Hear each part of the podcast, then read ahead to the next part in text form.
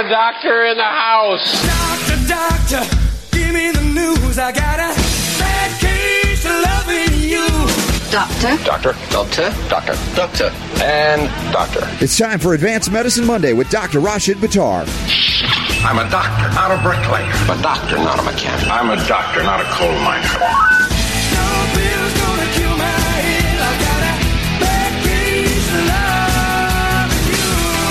The doctor is in. It's official. Advanced Medicine Monday is now here. Dr. Buttar is back, and so am I. It feels like it's been two weeks since I talked to you, but we had the great pre record last Monday on liver detox and, and gastro stuff. It was amazing. We had great re- response to it. But I'm most curious because I wanted to be in two places at the same time, and I couldn't manage to stretch all the way from Dubai to Phoenix like I had intended.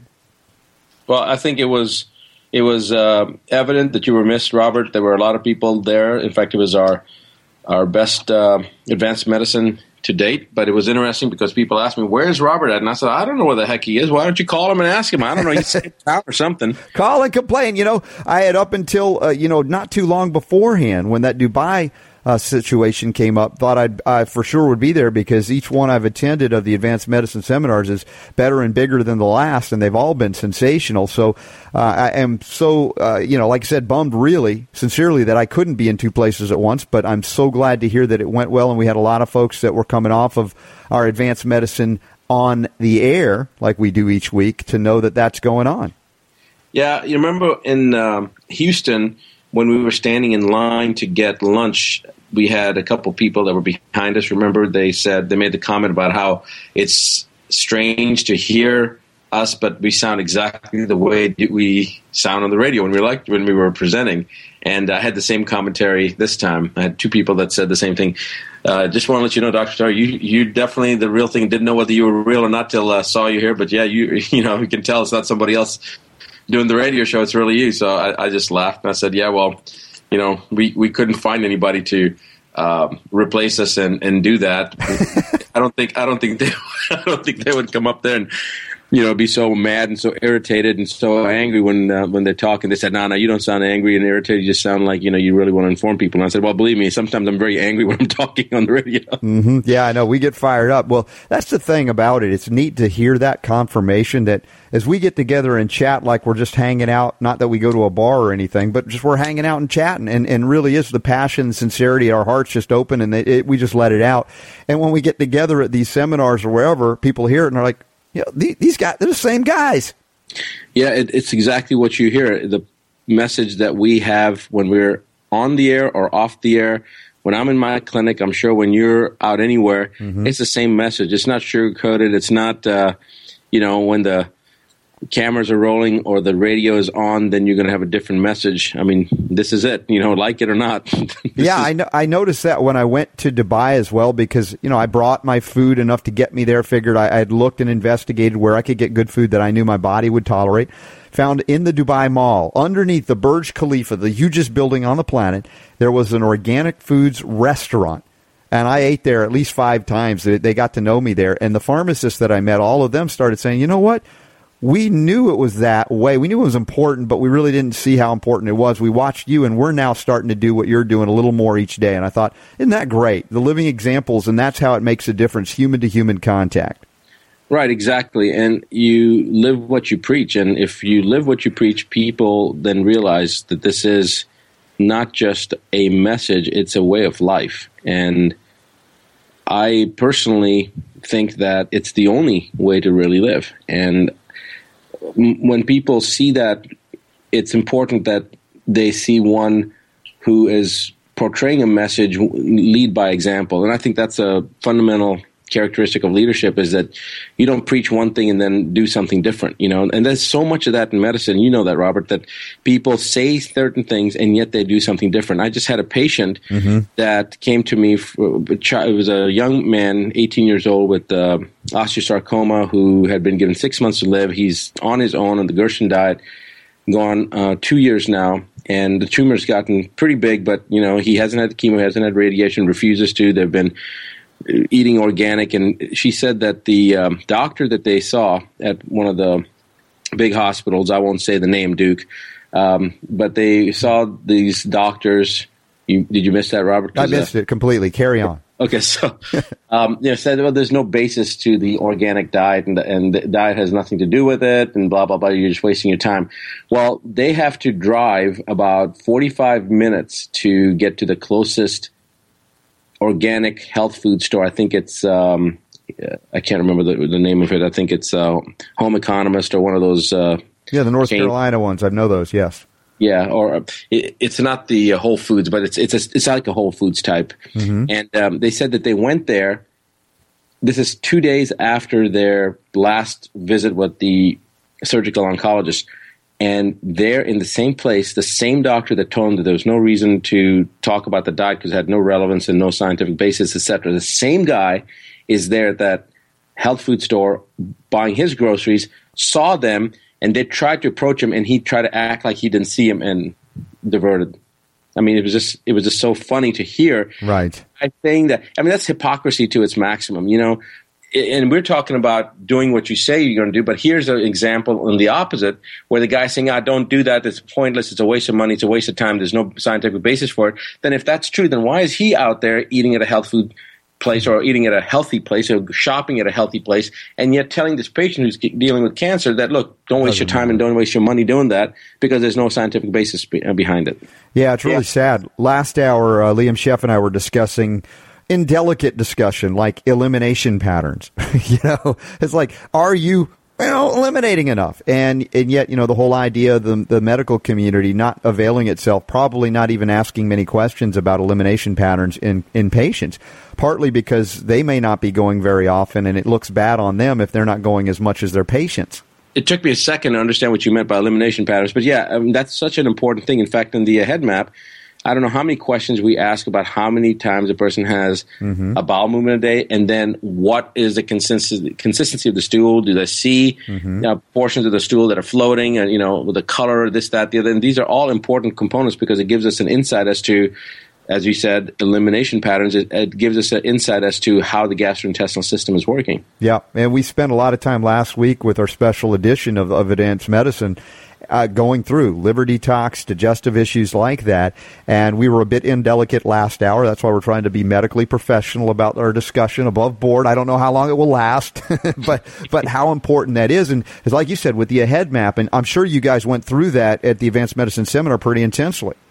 Yeah, we actually did. We covered it even more extensively than we did the last one, and there was just a lot of interest in it because it gives an individual a tool and it empowers them. And I actually brought up the point that you know in the radio show, whenever we end it, it's always the same message that the power to heal is yours, and that is actually what, without even any plan.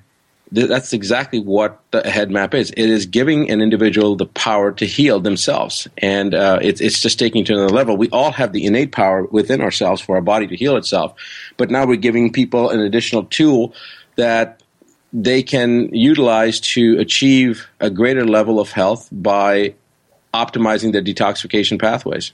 Yeah, exactly. And this is a, an amazing thing that's uh, transpiring, even though the basis was set a long time ago in, in, in both of our respective learning and coming together like this.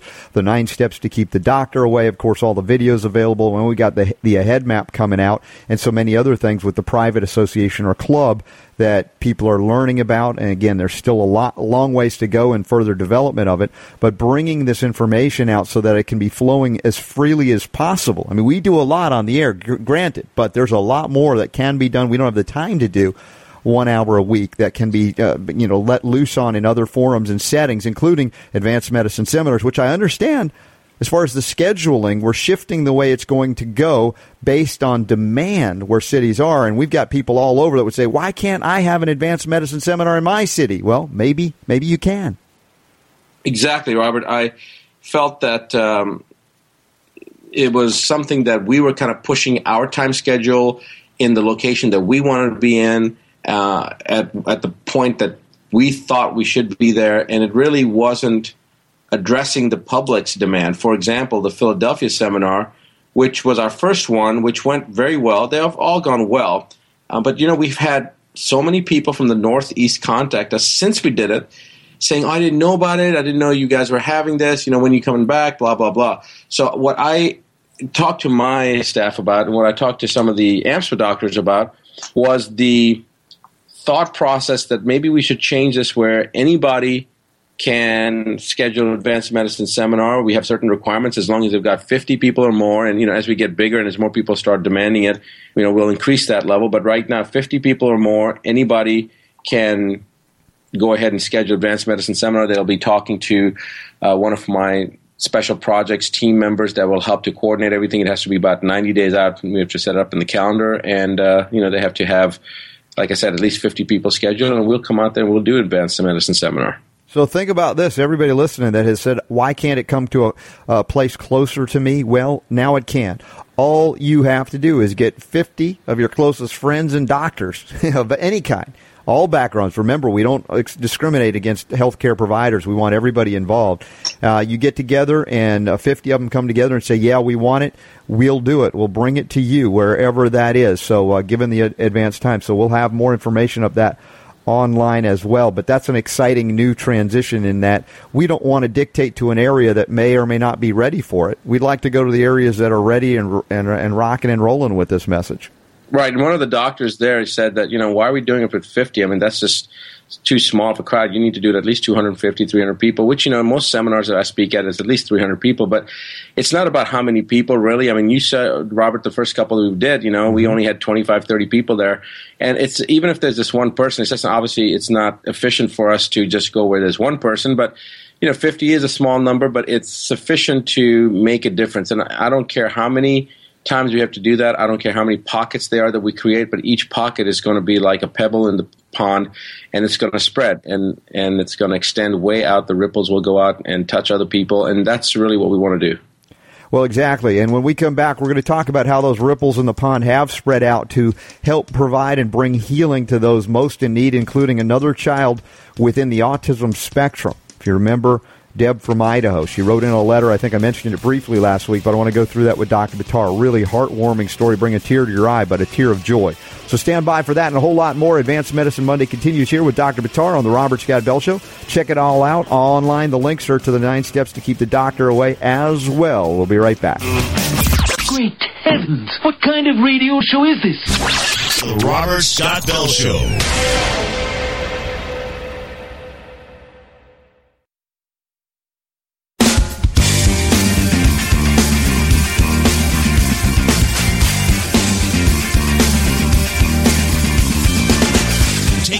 Bureaucrats and corporations that would stand in the way of health freedom.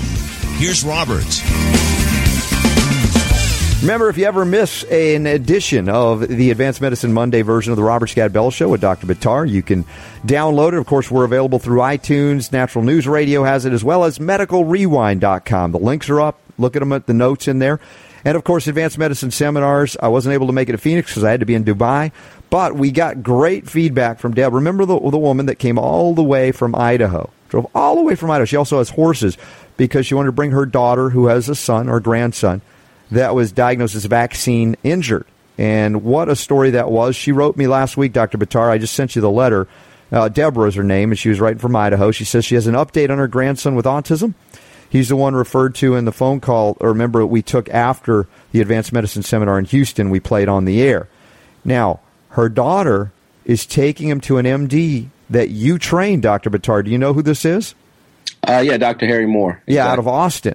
And so she's following the protocol set up by Dr. Moore, as well as I talked about the One World Whey. The non denatured whey protein is a great supplement, good from pastured cows, so it's a very clean form of, of whey protein and she's about 60 days into the dietary changes and the supplements. And at first, like we talked about, the progress was slow to start. However, now he's exhibiting positive changes almost on a daily basis, gaining momentum, no longer resisting specifically potty training. We talk about the importance of elimination. He's able to sit and focus on activities for longer periods. He's affectionate and no longer distant and uninterested in people and activities. He's making an attempt to talk, still not there quite yet, but he tries to answer the phone the other day, he said he was running through the house yelling hello into the phone. His appetite is improving. He eats at the table without running off. And I kind of joke about this because my daughter's seven and a half and she can't sit still at the table. I want, I want to put a seatbelt on her. But my wife says I can't sit still. You, you neither, right? Okay, we got a seatbelt us at, at dinner. But uh, also, we'll eat the veggies now. His constipation is gone. And he's eager to take all his supplements. He's now on an all raw diet too. That's helping him. His next appointment with Dr. Moore is in another week, and they should get results on a urine challenge. We'll talk about that in a week or so and begin to plot the next steps. She says, "Thank you." We see a steady progress in his awareness and interaction. I'm afraid we would never have found the right help without your advice and Dr. Buttar taking the advanced medicine seminar on the road. Thanks again. I know this is long, but I wanted you to know he is making improvements and I believe he will have a complete recovery. We'll keep you posted on his progress. Deborah. Oh, man, was that great. Yeah, and that's really what it's all about for us, Robert. That's the reason we decided to do the advanced medicine seminars, take it on the road. I mean, when you and I first talked about it, this was the goal. This was the goal. If even it helps one person in a year, and I guess if that was our goal, we've hit that one person. I think we've we've hit more than that, but uh, you know, it's, uh, it is it is rewarding to hear that. Well, it's it, it's really it's it's that heart kind of thing when we're out there and we speak with our passion, as you said, and we talked about it. People say, "Hey, you guys are the same guys." Yeah, I know. We're not making this up. We're not putting on a special hat when we get on the radio or when we get on stage. Well, I actually here. do have a special hat that I put on when I when I do the show, but I don't wear the hat during the advanced medicine seminars. I thought that was a wig. That's yeah. no, no you got quite a head of hair. I'm, of used to be a toupee, yeah. that might that might have been uh, our our friend Ty. In fact, that's, that's a, right. That's probably Ty but yeah, th- this is it. And talking about the steps that were taken, remind everybody about the challenge because she talked about a urine challenge, and I know that's new for people. What do you mean challenge urine? Do you challenge it as it's coming out? What are you talking about? Well, that's a great question, Robert, and uh, I think that it is relevant to bring that up so that everybody understands that. I, I, know, obviously, you understand that, and it's very important. I like the way you always position those questions as if you're asking me a question that you don't know the answer to, but you're actually asking for the audience. So mm-hmm. I just think it's important that the audience understands that Robert knows these principles. He's asking me by prompting me to make sure that I address things that may be relevant to the understanding of certain people. So I appreciate you doing that, Robert. Yeah, I always think in terms of what if we have a new listener and they hear something like that in a letter, like a urine challenge? Wouldn't it the first time you ever hear that concept, two words together, you've never heard them together before, you got to be thinking, well, I know these guys sound sort of good, but I have no idea what they're talking about. Right, right. Well, a urine challenge is essentially you're challenging the body to release heavy metals, and you do that by cha- when we talked about the word challenge, we're challenging it by giving it by giving the body a chelator. And there are two different types of chelators that we use specifically. We use many different types of chelators. We've tried many different types of chelators, but there are two specific ones that we use for a urinary challenge, which is essentially uh, ethylene diamine tetraacetic acid, more commonly known as EDTA, and then dimercaptopropanosulfonate, sulfonate, more commonly known as DMPS. And what we do is we challenge the body by administrating these these two chelators and sometimes it can be transdermal. Usually it's intravenous. If a person's above the age of 7 i prefer the intravenous route. And then we collect a 12 hour urine post iv treatment. And the reason we call it a challenge is because the body is being challenged by these chelators to pull metals out. And then there's also, and the, the key here is the interpretation of the test result and understanding what it really means. Because sometimes when people see no metals coming out, they get a false sense of security, especially doctors, they get a false sense of security by looking at the test and saying, well, there's no metals coming out, so clearly that's normal. And if they see a higher level of metal coming out, you know, they tend to freak out and say, oh my gosh, you've got high metals coming out. Whereas in fact, the no metal picture, when there's no metals coming out, that is a dangerous sign. That means a person's a non-excreter, and that means that they really need help. Versus if you see a bunch of metals coming out, the higher metal that's coming out, the better. Because remember, the challenge test result is showing not what's in your body, but what is actually coming out. So if you see a whole bunch of metal coming out, that's a good sign because it means that your body, when it's challenged, is releasing the metals. The danger part is when it is challenged and there's no metal coming out. That's a problem because that means that it's being held within the system. Hey, yeah, you've had a lot of uh, controversy around this particular part of the, the, the so-called protocol and de- developing it and recognizing that there is something beyond it because most people would give up and say, hey, see, nothing there. We can move along now and then of course you're lost because nobody would, would, makes any let's reference to claim as to what would be causing, for instance, the autism spectrum diagnoses. But in this case, you found it was necessary to sometimes punch it and punch it again, for lack of a better way to say it. Sometimes, Robert, those punches have gone on for two, three years before we start seeing the metals, but they haven't shown anything. And, you know, anything considered to be high is three micrograms per gram creatinine in mercury, or for example, in lead, five micrograms per gram creatinine. In lead is supposed to be anything less than that is considered to be quote normal. I don't know how normal that is, but according to the reference ranges in the laboratories, they're considered to be normal. Above five micrograms per gram creatinine in lead, or above three micrograms per gram creatinine in mercury, that's considered to be toxic. And I have a child from the UK that I've treated for almost four and a half years now, and it took almost three and a half years before we saw any metals coming out, and it jumped, his lead level jumped from non detectable to 17 to 56 to over 150, and the last one was like 247. And it was all within maybe a four month period, but it was after three and a half years, almost four years of treatment. His mercury level went from non detectable to, I don't remember, 30 something to 50 something and went up to the highest level, I believe, was 89 micrograms per gram creatinine. So that punch that you referred to just now, mm-hmm. it literally is repetitive punching till you get the body to actually start spilling it. And at that point, that's when you start seeing the clinical improvement. Now, was this the child from Ireland? No, no, this is a child from the UK. Um, the child from Ireland that I was talking to off the air, that's that's actually just a very recent case. And uh, do you want to talk about that? Yeah, I want to get into that momentarily. I just wanted to be be sure in my mind I had a distinct uh, uh, you know difference between because this case is fascinating to me because when you talk about two and a half to three years of this kind of challenge, who would have the tenacity? to know to go forward and recognize it's there, it's there, it's there. We just got to keep pushing that body to, to relinquish, to let it go. Some people may say, well, why wouldn't it come out? I mean, doesn't the body want to get rid of this stuff? It absolutely does want to get rid of the stuff, Robert. You're absolutely right. The body's tendency is to want to get rid of the stuff. However, there are such things as polymorphisms. They're essentially little deletions in our genetic pathway, and some people have it. Just like one person will be tall, one's short, one's got red hair, one's got black hair, etc., etc. There are genetic predispositions for the inability to excrete, and there are many, many pathways. For example, uh, some of the ones that we recognize, the ApoE, uh, the COMT polymorphism, the uh, methyl tetrahydrofolate reductase enzyme deficiency, the glutathione S transferase issue. Uh, sometimes the superoxide dismutase uh, is, is an issue. But just some of the th- these are just some of the ones, and for every one that I've mentioned, there's probably a thousand that modern science hasn't even elucidated yet. Mm-hmm. So the problem is that some of these polymorphisms, these genetic anomalies, if you will, some of these specific deletions or uh, inconsistencies within our genetic code prevent an individual from being able to excrete. Mm-hmm. So when you were talking about the uh, elimination, what was the term that you used? The elimination uh, habit. Um, well, uh, we talked about the, the how do we say it politely? Because we, we really got graphic last hour, kind of grossed some people out, I think. but the term that you just used that was very eloquent. What was that? The uh, elimination patterns? Is that what the pathways saying? or patterns? Yes. Yeah. yeah. So you know, it's important to look at that in. You know, when you're looking at the number of bowel movements in a day, that's a very basic way of looking at it. But when we're talking about heavy metal excretion, um, we're looking at other components the normal way for the body to excrete metals is actually through the gastrointestinal system. It's interesting. We just talked about the gastrointestinal system. The alimentary tract is the primary natural method of the body to excrete metals.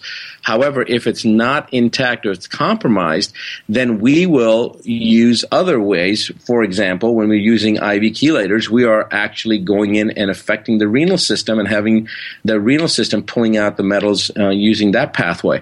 Um, we also op- obviously want to optimize the gastrointestinal pathway pathway so that the metals can be eliminated as they're ingested or, or if other pathways are necessary in order to you know facilitate this mm-hmm. elimination of these metals. So i will work on every pathway i can. For example sometimes parents will say that well my child has now a strange odor or they'll say that there's staining in the bed but they're not voiding in bed. It's just there's like this strange residue. I've had parents tell me that that's because they're sweating now. Mm-hmm. Well, we t- I call it like a pathway adaptation. You know, like Hans Selye adaptation for survival.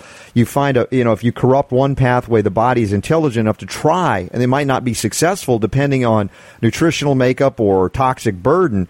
But you know, the irony, as you said, of the gastrointestinal system being a primary mechanism for that uh, excretion.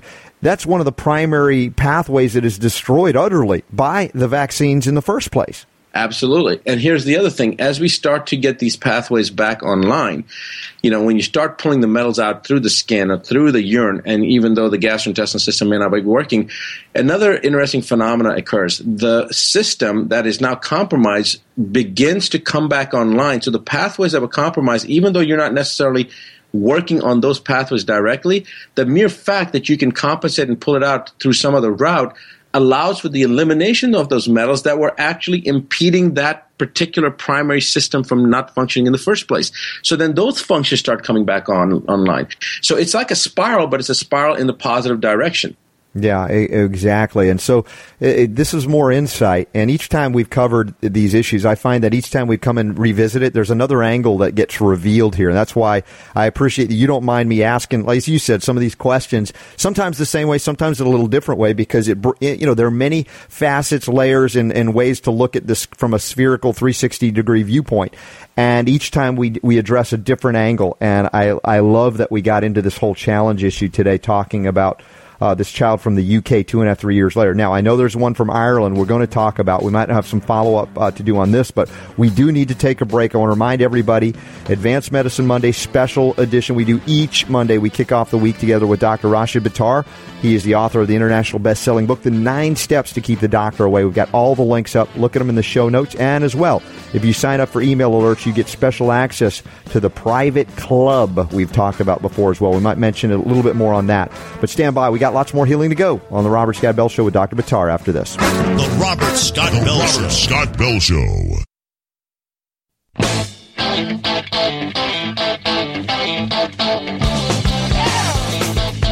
Taking on bureaucrats and corporations that would stand in the way of health freedom. Here's Robert. Another fascinating discussion with Dr. Buttar here today. We talked uh, about the email coming in from Deborah, gratitude for her grandkid who's recovering, and that's happening in a matter of uh, weeks to months. We just talked about a child from the United Kingdom that took years, two and a half, three years of challenging. Now actually, you more actually, Robert, it was about uh, four and a half. Four and a half years. Yeah. Wow, stunning. Now here's a case. Now I don't know the details as we're talking about this. You mentioned it me off the air about a child from Ireland. Where would this fall into that realm? Well, a very similar story, but it, it actually came to mind, and the reason I was bringing up the story to you off the air was because of the ripple effect. Mm-hmm. And when you brought up the the ripple aspect in the pond, um, just very interesting how this all transpired. This child has uh, severe, severe eczema, mm-hmm. treated with every type of steroid you can imagine and antibiotics, etc. Um, they sent us pictures of the child, and he is five, I believe he was when he first came, and um, it was just recently. I think he's getting close to his sixth birthday, and I don't do IV treatments on children under the age of seven unless there's a very significant reason to do so because the reserve that a child under the age of seven or over the age of 70, the reserve capacity is far less than that of an individual between the age of seven and 70. So, what I mean by that is that if a person gets shot, they'll be able to compensate and maintain their blood pressure far easier if they're between the age of 7 and 70 than if they're over the age of 70 or below the age of 7. So their, re- their respiratory reserve, their compensatory patterns, they are not as resilient below that age or above 70. And so I usually don't do IVs under the age of 7. However, that doesn't mean that I haven't, and I have done them in children considerably young where the benefits outweigh the risks. But in this particular case, the child's skin literally looked like he had had glacial acetic acid poured over his skin, and the wow. skin was so erythematous. And I mean, just you would look at this child, looked like a severe, severe, severe sunburn uh, to the point where there was almost bullae forming, you know, like blistering. It just right. looking. Um, hurt just to look at the child. And the parents, unfortunately, had gotten to a very difficult point because they couldn't sleep at night. The child was constantly scratching just to hold him down.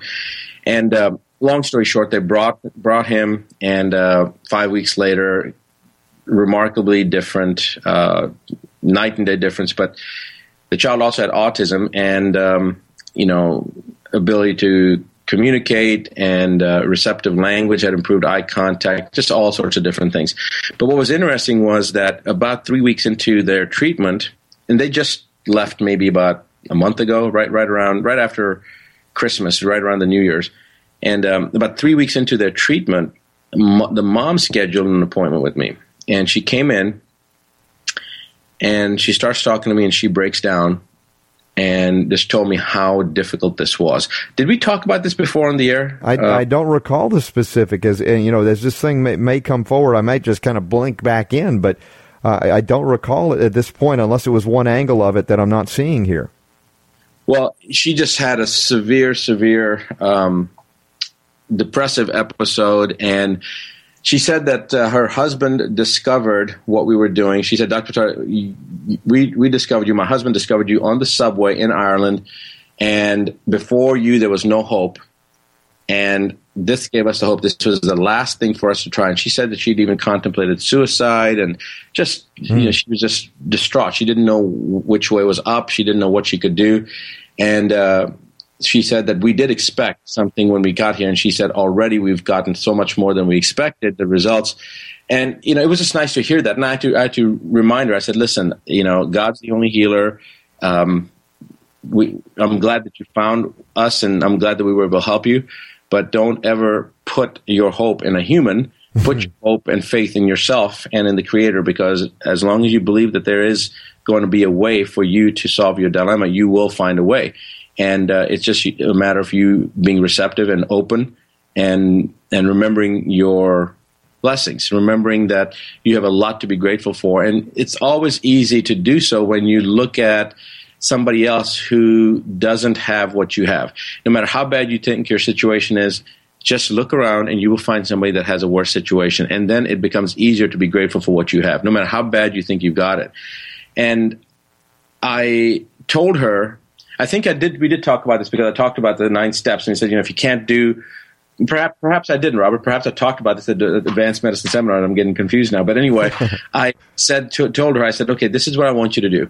I want you to, she'd already read the book. She was about three quarters of the way through the book. I said, I want you to pick one component from each of the nine steps and start doing that. And if that's too much, then I want you to just pick one component period and start with that and then after 21 days i want you to go to the second one and just i don't care how little or how much just start somewhere and focus in on that and just do it well at their last visit which was the thursday before they left where they left on a on a saturday um, we talked about the child and they were just telling me, you know, all the things and how happy they were. And, and I think um, my special projects manager may have even uh, done a video on them. I just, on a side note, asked her how her situation was based upon what we talked. And she just had a big smile on her face. And before she, she started to speak, and her husband says, You know, she's cut out all her soda, and it's incredible the difference. and she said, That's all I've done so far. And she said, Now I've also started increasing my water intake, but just cutting out the soda has really, really made a big difference in how I feel. And he says, And how she's acting. And then she smiles and she says, How I'm acting. And you know, I think the husband had a bigger smile on his face. So I don't know whether that increased her sex drive or what the deal was. but- Something was going on behind the scenes, right? it's one step and it was i didn't really even do anything because she talked about how i just listened to her for that hour when she was with me actually it was almost two hours i just all i did was listen and the only thing that i can tell you that i really told her to do was to be grateful and pick something from the book and just start doing it and that's all i really said to her Nice. You know, it's, it echoes uh, something I related to the pharmacist over there as I was, you know, trying to teach them some basics in addition to specifics in science. And, you know, these, these are smart folks out there. But I said, you know, bottom line is you just got to keep clean up what's going in. We look outside. The air was not clean. You can't control much for that, but what do you have control over? And I talked about food and water, things like that, and they got it. I said, you know, even if you can't do as much as I'm doing, just do one thing. And and these are the things that are so practical, and and and yet they're often overlooked in the all or none kind of concept. Oh, if I can't do it all, I'm not going to do anything. That's very true. And people need to remember that the smallest things can make the biggest difference. It's just a matter of doing it. You can remember the adage once difficult, now easy. Mm-hmm. Why does it become easy? Because you constantly do it. And what seemed to be a huge, huge obstacle becomes very, very easy simply because of repetition. You keep on doing it till it becomes easy. I had a call last week after I got back from a, a nice lady who seemed sincere and wanting to get well. She had been frustrated because she's been dealing with systemic type candida for years and finally you know found out about certain things that we talk about and, and the silver and different things I was talking to her about. And she says now uh, do you think that I need to stop uh, drinking soda? I, am like, uh, you know, it was like momentarily she had a lapse. I could hear it, that the old path, the the, the, addict, if you will. And I, and I and I was compassionate because I remember I grew up on Coca Cola. I literally had an ad- addiction. I mean, when I came off of it, as I began to become awake to my healing. I was craving it for months, and I could still, in my my cellular memory, taste it, how it made me feel. And so I recognized she was going through that kind of withdrawal. And, of course, I said, you know, I think you already know the answer to that. I don't know that I need to answer that for you, but here are some options for you to transition out of that. And you know, we went through that, but literally, it's very powerful the pull of the things that even if we know they're bad for us, how, str- how strong a hold they seem to have over us.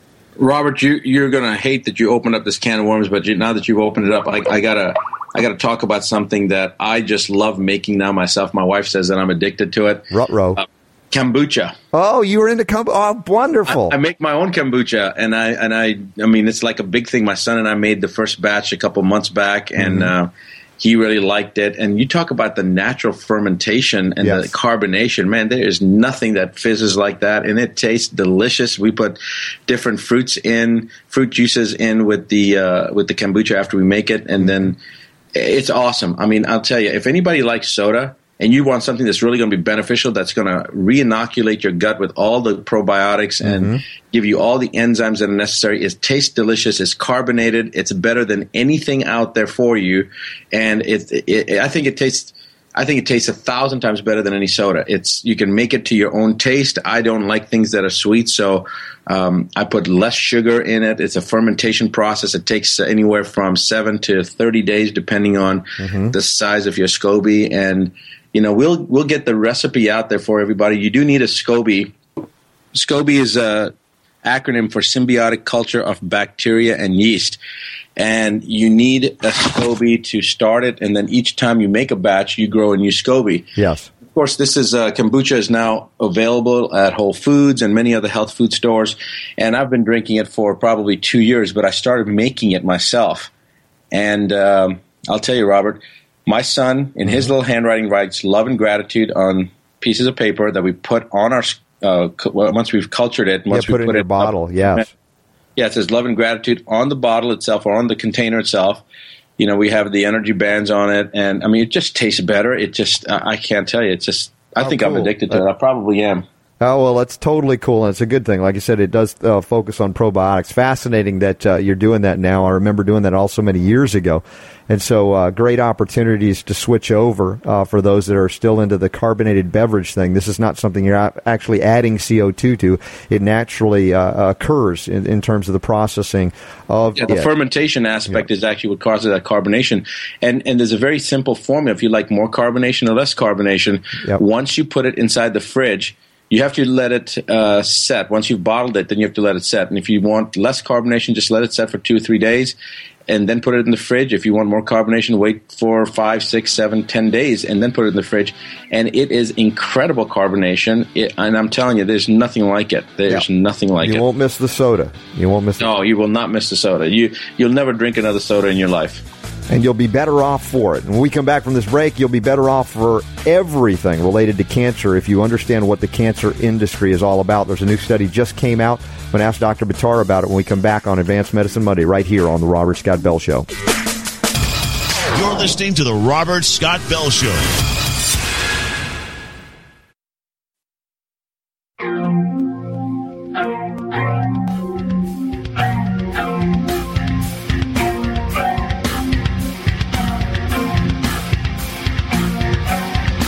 Rocking the health world through the power of radio. It's the Robert Scott Bell Show. Oh, by the way, Dr. Buttar, I, I failed to mention this before we got on the air today, but do you know that this is the first broadcast of our beginning our third year together online through Natural News Radio and now UK Health Radio and beyond. Third year, huh? We're st- ah, it's amazing how fast this is going and how it's growing all over planet Earth. They're, they they know Dr. Buttar all the way around the world. Well, you know what's interesting is if this is the beginning of our third year, that means we've done over hundred shows. Oh yeah, yeah, easily. We got a hundred. Can you imagine hundred hours of Advanced Medicine Mondays out there for download for free through Medical Rewind, through all the different areas that, that will download this. The information that we've gone out there, it, it, it's just stunning, absolutely stunning. It'll only be strengthened by everything else we're, we're, doing or yet to do, including the private club memberships that you've got set up, and we've uh, started getting the word out for everybody. Well, that that is an exciting component too, Robert. But even just the stories that uh, you know you've covered, you've brought to my attention and some of the basic principles that we've covered. Um, it is amazing that we've done a hundred and some shows now. That that's just shocking to me. Stunning, stunning. Well, look, uh, it's exciting, and uh, we haven't run out of things to say yet, and I don't think we will for quite some time. And particularly when stories like this come out, this could almost be a moment of dub, but we have to cover it anyway. Cancer industry exposed as fraud. The science is false. Yeah, you know, when I first read this, I'm like, tell me something I don't know. yeah, it's pretty amazing. This uh, author, uh, Glenn Begley, I guess it is, mm-hmm. was unable to replicate the results of 47 of the 53 studies that he examined. And he goes on to say that this suggests that researchers fabricating their findings simply to create the illusion of positive findings instead of publishing their actual results. This ensures a continuation of the steady stream of funding and grants. And this is exactly what you and I have been talking about for, well, going on to three years now. And um, off the air, I've been talking about for over a decade and a half. Yeah, the science is false. I mean, this really brings to mind again the so-called false religion of science, where uh, uh, Liam Scheff has written about it in official stories, and we call it scientism as opposed to science.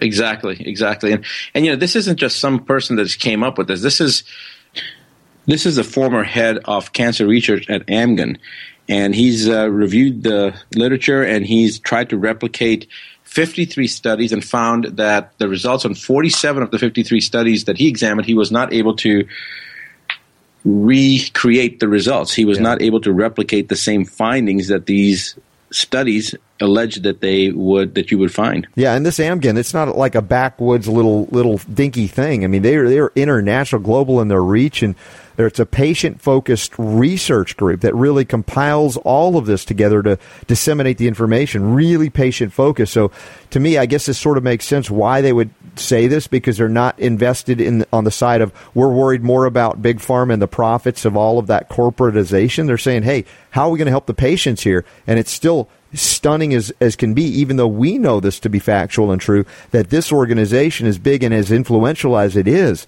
has been able to come out and say this.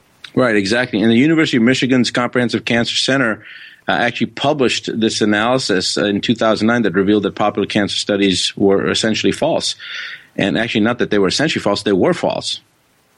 Well, it, it just confirms what you've seen firsthand and only strengthens the things that may have been shocking to people the first time you said it in a medical conference. Uh, but right now, it looks like, just as we've talked about over the last year, this transformation of consciousness that is allowing things that were formerly not able to get out. And now it's just it, the blockages are falling away. It's not that they're still not trying to block this information, but they're failing at the blocking of it.